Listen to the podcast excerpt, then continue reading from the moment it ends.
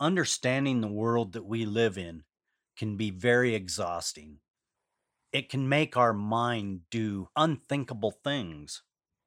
Today's guest, Dr. William Jackson, incorporates psychotherapy, positive psychology, and the most accessible core methods of meditation into his practices. With 7,000 plus hours of total time in retreat, while a monk, he practiced with an organized retreat of Buddhist teachers around the world, including His Holiness the Dalai Lama. He's here today to help us understand his contemporary evidence based meditation practices. Let's not waste any more time and get into today's exciting episode. Hello, good evening, good morning, good afternoon, wherever you may be around this wild, wacky, and sometimes disturbing world of ours. Yes, that's the intro to the Mindset Podcast, a weekly attempt to open eyes and shedding light on what's really going on in the world, all done by ripping apart the media madness that masquerades as news. Join me, Gareth Davis, every Sunday on the Mindset Podcast. You can find the show on all major podcasting services such as iTunes, Stitcher, and so on. Or you can go directly to the main Mindset website. That's www.mindsetcentral.com. Check out the Mindset Podcast. Bring your curiosity, your opinions, and a sense of humor. And remember that some worldviews are stranger than others.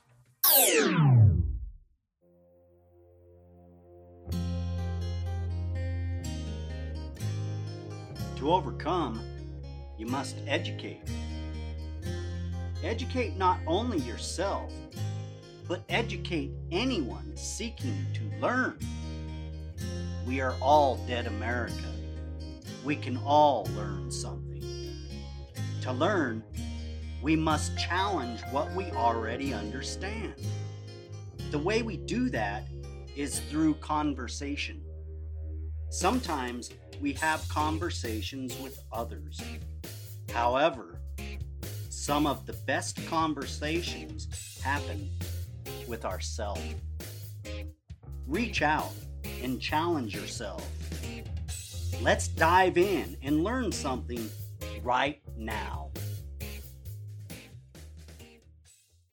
Dr. Jackson, could you please introduce yourself and let the audience know just a little bit more about you and how you got to where you are today?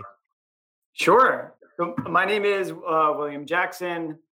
I uh, I'm a health psychologist uh, and a former Buddhist monk, and what that sort of means is, as a health psychologist, I uh, help often people who have both a maybe a chronic illness and something that they're dealing with psychologically. Uh, and I found that sort of niche for myself after being a Buddhist monk and deciding I was going to take the robes off. I wanted to find a way that I could utilize what I had learned in meditation to help people. And uh, it just so happens that uh, mindfulness has found a niche in the chronic pain community uh, and then sort of expanded into the rest of the medical community from there. so that's what sort of brought me into doing the work that I'm doing now. Um, and you know, I'm sure we'll get into it a little bit later, but there's certain types of practices and certain structures uh, of uh, courses and learning meditation that are more helpful than others. And I've sort of veered in the direction of these more uh, comprehensive uh, meditation programs.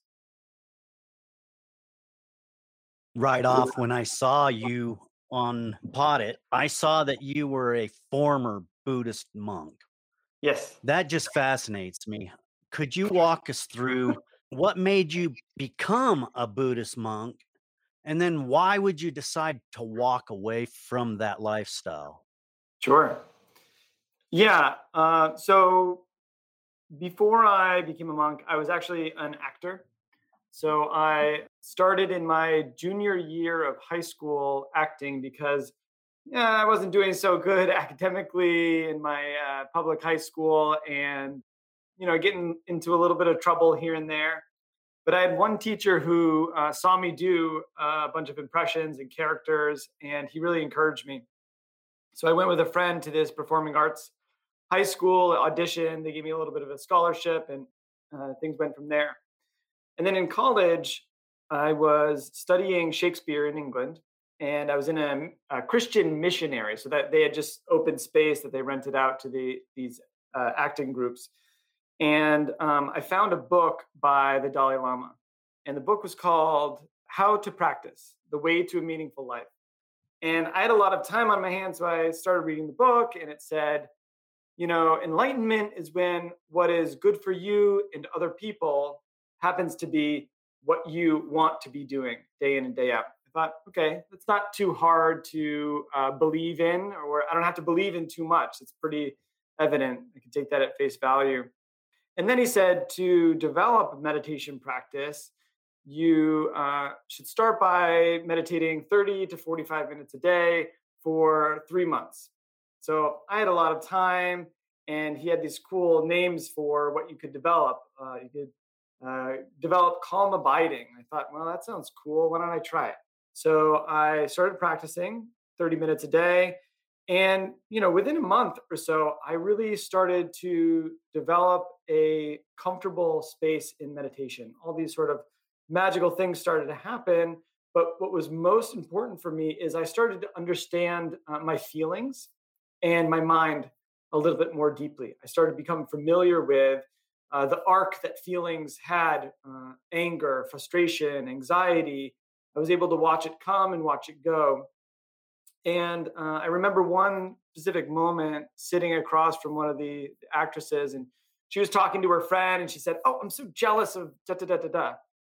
And when she said that, I thought, that's not what she actually means, right? Her, her words don't match up. She's not actually jealous of her friend.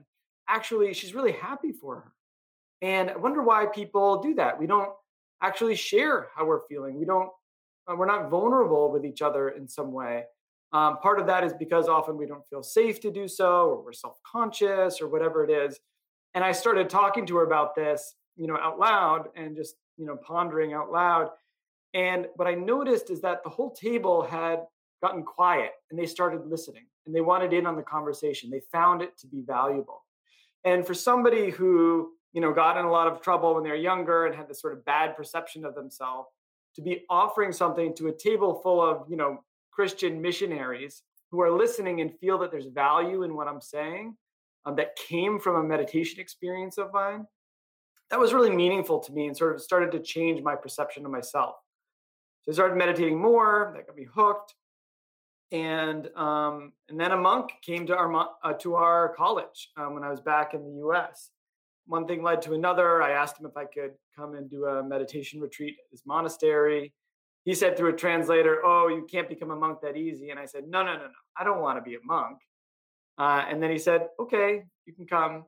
And three months meditation retreat turned into five. And after six months, I had a shaved head and was wearing a robe the first couple of years was really difficult because you have to let go of all your coping mechanisms and find new ways to deal with stress which i had all sorts of bad habits that were sort of propping me up and when i let go of those i was anxious and stressed and everything for the first couple of years but as my meditation developed i found new ways to cope and uh, more healthy ways to, to relate to myself and to the world I continued my meditation practice. I got deeper and deeper. I ended up studying more in the Theravada tradition, going into the forest in Burma.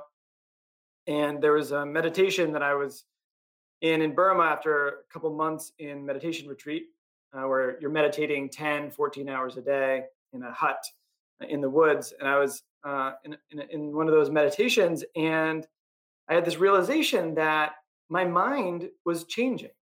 I was becoming a different person in meditation.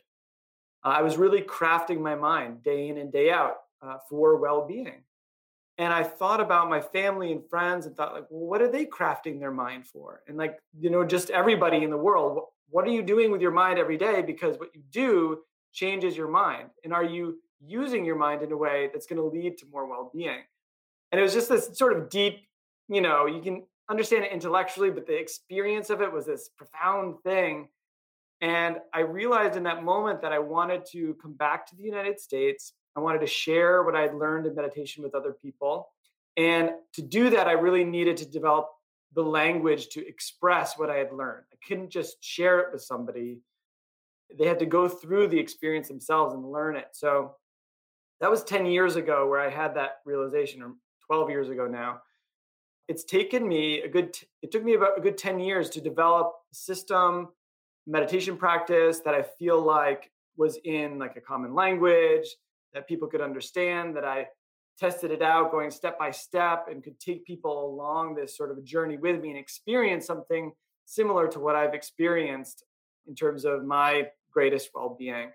And part of coming out of that and realizing, you know, what's important to me, I wanted to have a family that was important to me. I wanted to have a group that I felt part of and that was uh, of like-minded people and I wanted to go back to school because I found science would be a really helpful way to express what I had learned, and I had sort of a respected uh, tradition. So that sort of took me out of the meditation uh, life, or, or rather the, the monastic life, and brought me into being a professional psychologist. I did some collaborations first with scientists and, and meditation, and then that brought me into going back to school for psychotherapy. So as a, as a clinical health psychologist, I think about psychology fitting in the meditation and mindfulness system. So psychology helps you to practice meditation better rather than how maybe most psychologists think of mindfulness as just an, an addition to the world of psychotherapy. Uh, so that's sort of just my my journey in brief uh, of how I went from being a suburban punk to uh, a monk and back. I love that. Yeah, that's good. You know, you talked about the arc of change there. And earlier I listened to a video that you did. It was called I Could Use a Drink. And you talked about the stages of change in that. Mm, Could you walk our audience through the stages of change? sure, sure. There's a, a a system in, in psychotherapy or some research that was done on how people actually make change in their life. Um, this is uh, Prochaska and Di Clemente's work on the stages of change. And this was originally used in uh, working with people who were working through alcoholism, um, uh, being an alcoholic, and uh, trying to reduce that negative behavior and um, adopt new healthy behaviors. And there's really a couple stages that people go through. So the first one is called pre-contemplation. So pre-contemplation is, ah, there's no problem. You know, like drinking is fine. It doesn't really bother me. You know, it's not really affecting my life. Then the next stage is contemplation. And contemplation is, hmm, I think something's wrong there might be something there might be something to this. Everybody's telling me that i should stop drinking and i'm a different person when i'm drinking. Like maybe i should do something about it but i'm not really not really sure about it. I'm still thinking about it. Then there's planning.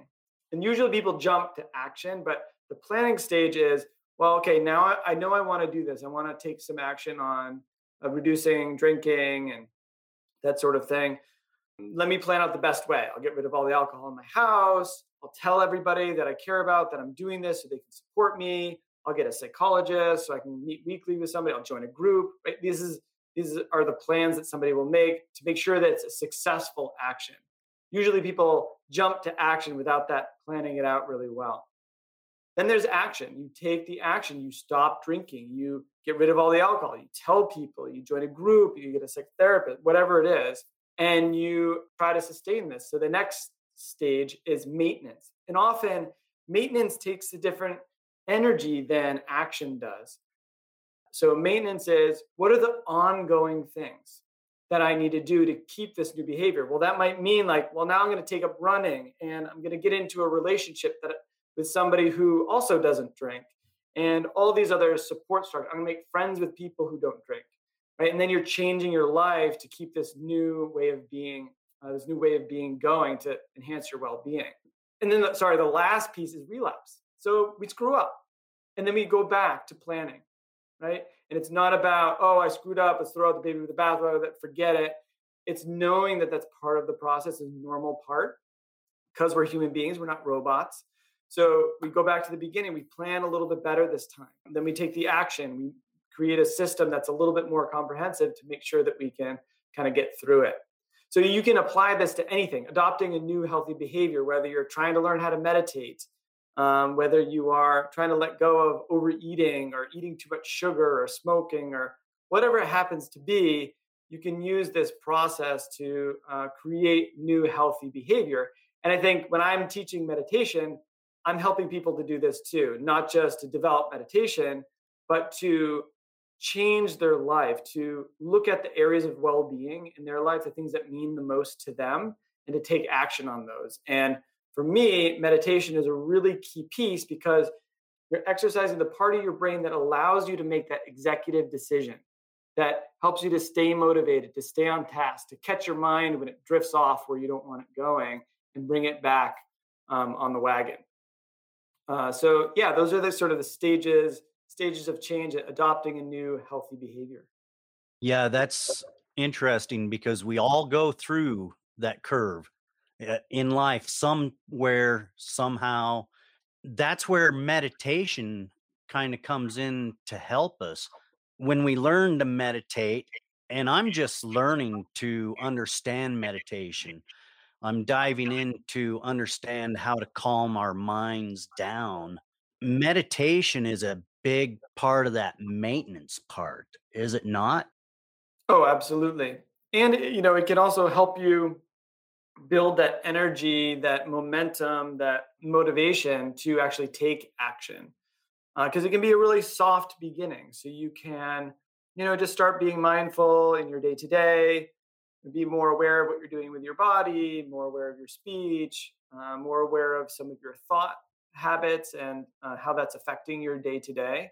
And that starts exercising that muscle. And then if you develop a sitting meditation, something like focusing on the breath, where you're noticing when your mind drifts away, come back, mind drifts away, come back, mind drifts away, sort of wake up in the moment, that's going to help you to wake up in your day to day as well and recognize, whoa, I'm acting in a way that I don't want to be acting.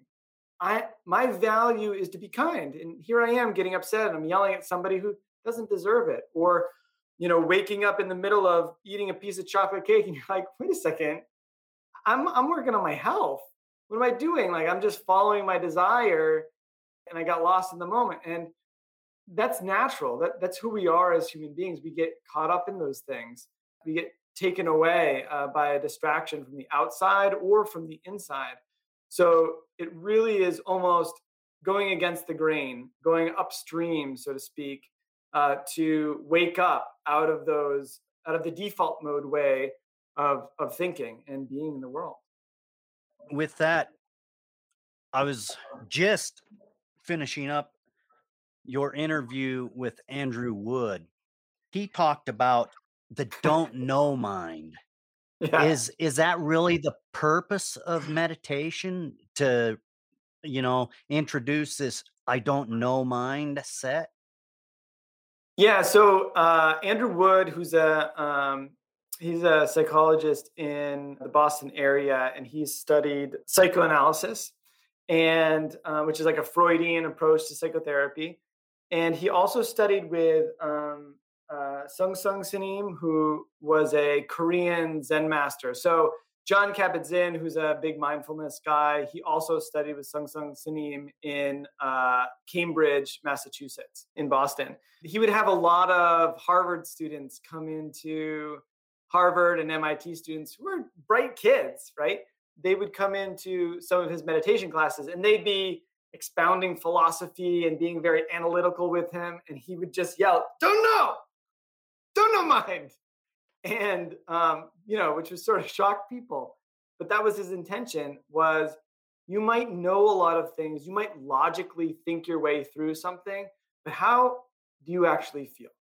You might be able to logically reason out why you made a particular decision, but is that truly, honestly, where you are, what you want out of your life, right? So reason doesn't necessarily. We're not always reasonable, um, or uh, if you are if you come into meditation saying that you already know what meditation is you're going to miss the experience and this is sort of the, the core of mindfulness is we're letting go of our previous conceptions and we're just staying with the bare experience.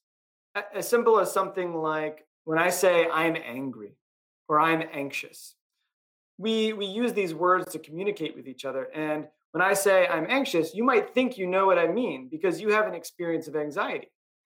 But actually, how it happens in my mind, it might be a racing mind where you might think it's a, an unpleasant feeling in your stomach.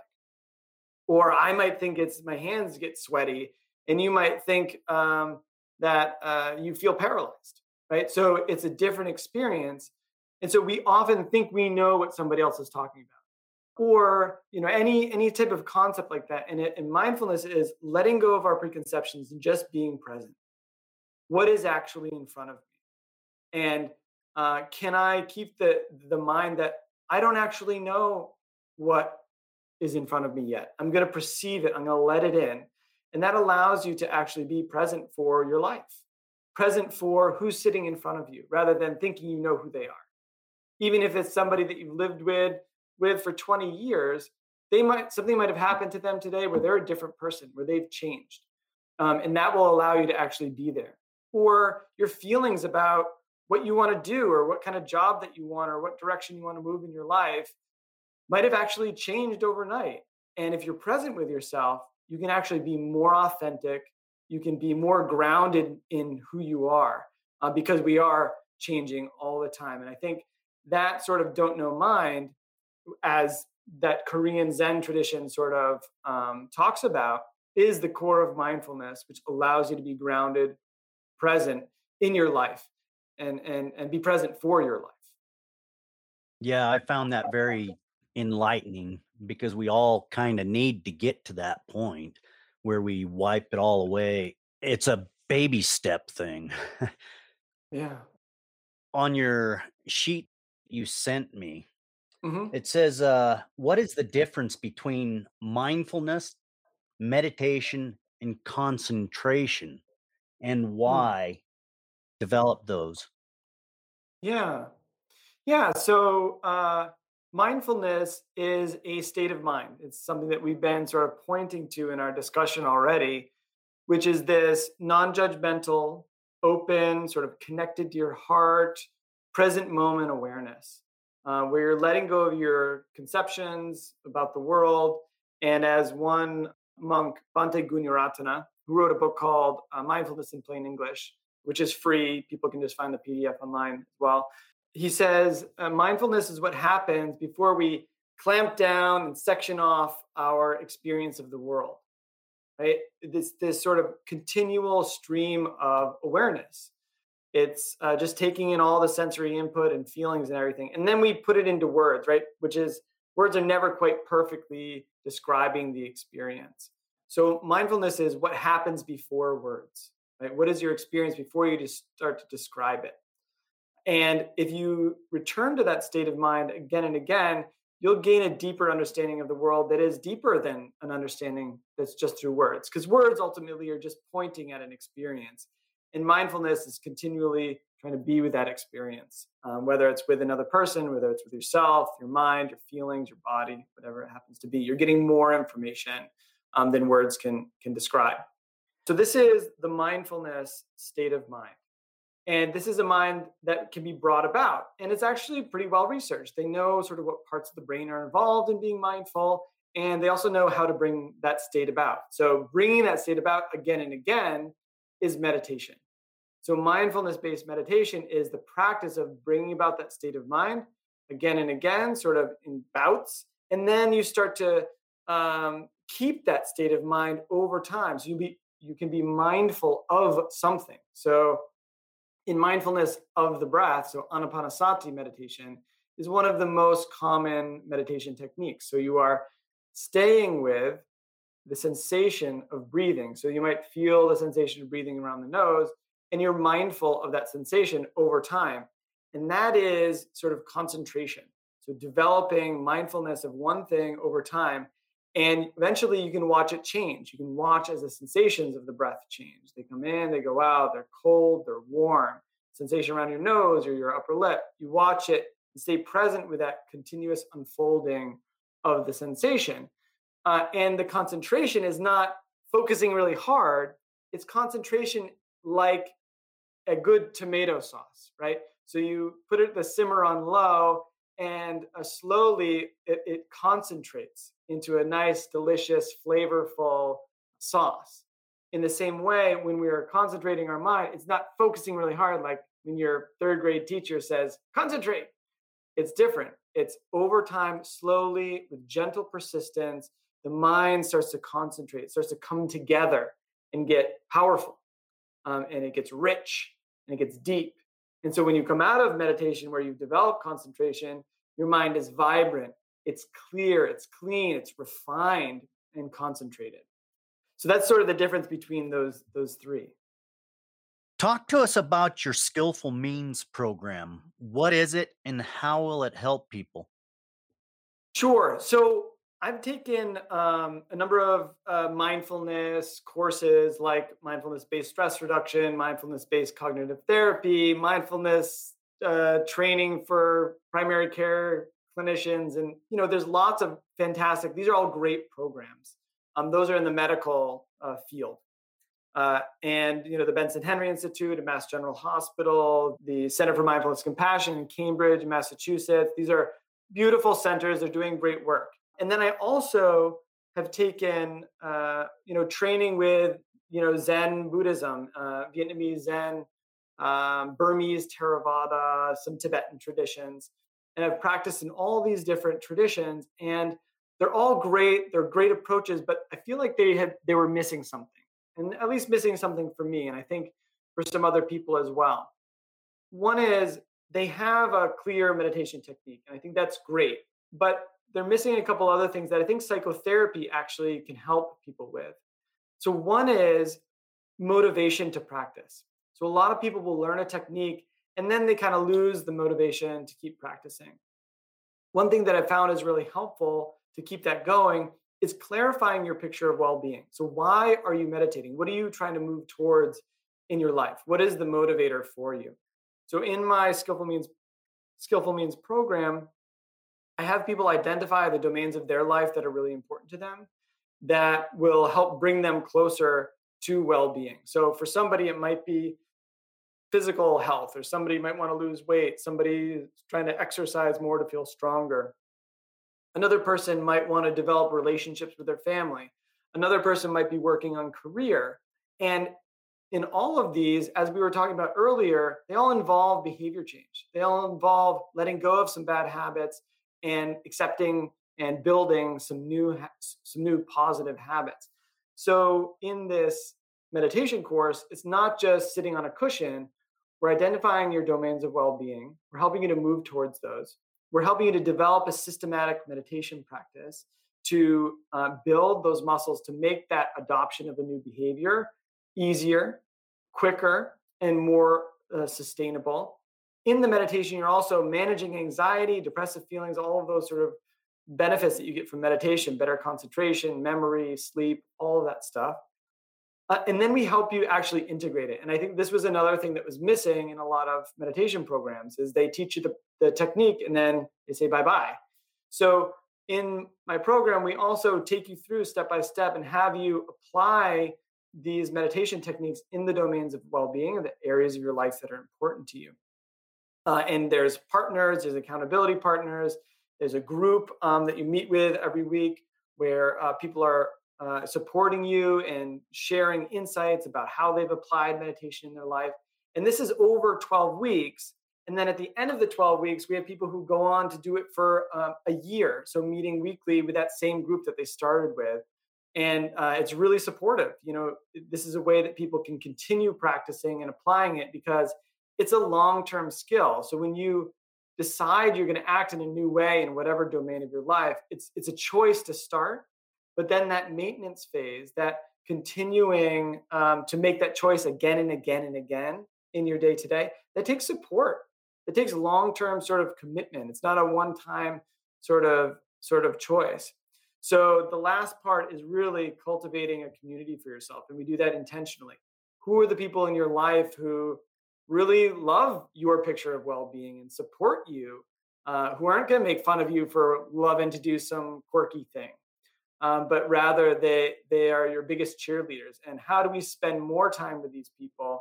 And how do we create common habits and hobbies and that sort of thing in which we can interact with them more and more? So these are the four pieces: um, defining your picture of well-being, developing a systematic meditation practice, integrating the insight from that practice into your life, and then creating a community of support. Um, and we do this with online courses and meditation recordings and all of that sort of business. Um, so people can can do it from from anywhere in the world. Well, you've got a lot of good insight, and your experience level is astronomical. Uh, you don't find a lot of Buddhist monks that come back and help the Western culture overcome their mind, you know, because here in the United States, especially, we can really start churning our mind, especially right now during our COVID period. We're all mm-hmm. going to get through this, but what you do can help people through this time period. How can people get a hold of you and connect with you?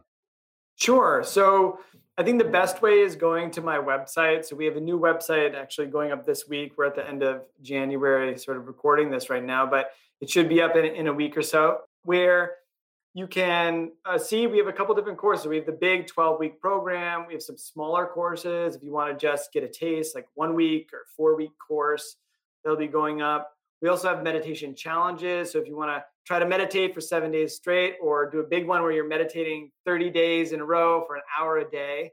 Um, that might be a lot for people, but it's exciting for, for others.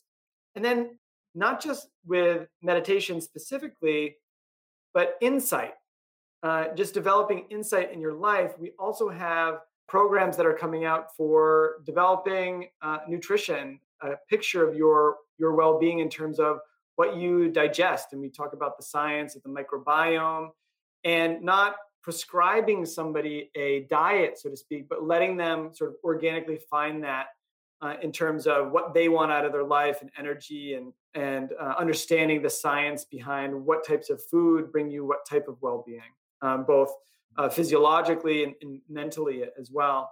And then we will also have some yoga courses for emotional health and well-being that are based on the same concept of helping you define your picture of well-being, not us sort of telling you what that is, and then being part of a community where people really respect your own unique picture of well-being. So going through the website um, skillfulmeans.life uh, is probably the best way uh, to connect with us or you know we have uh, the facebook skillful means community or skillful means on instagram and we're always putting out some content that we hope will be helpful for people Dr. William Jackson, we thank you for being on the Dead America podcast. It's all about sharing, helping, and providing that mechanism of hope. Thank you. Thank you.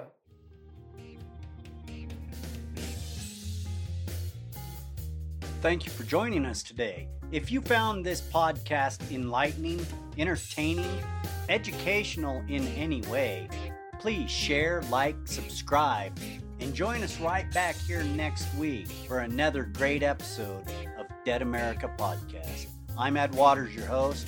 Enjoy your afternoon, wherever you may be.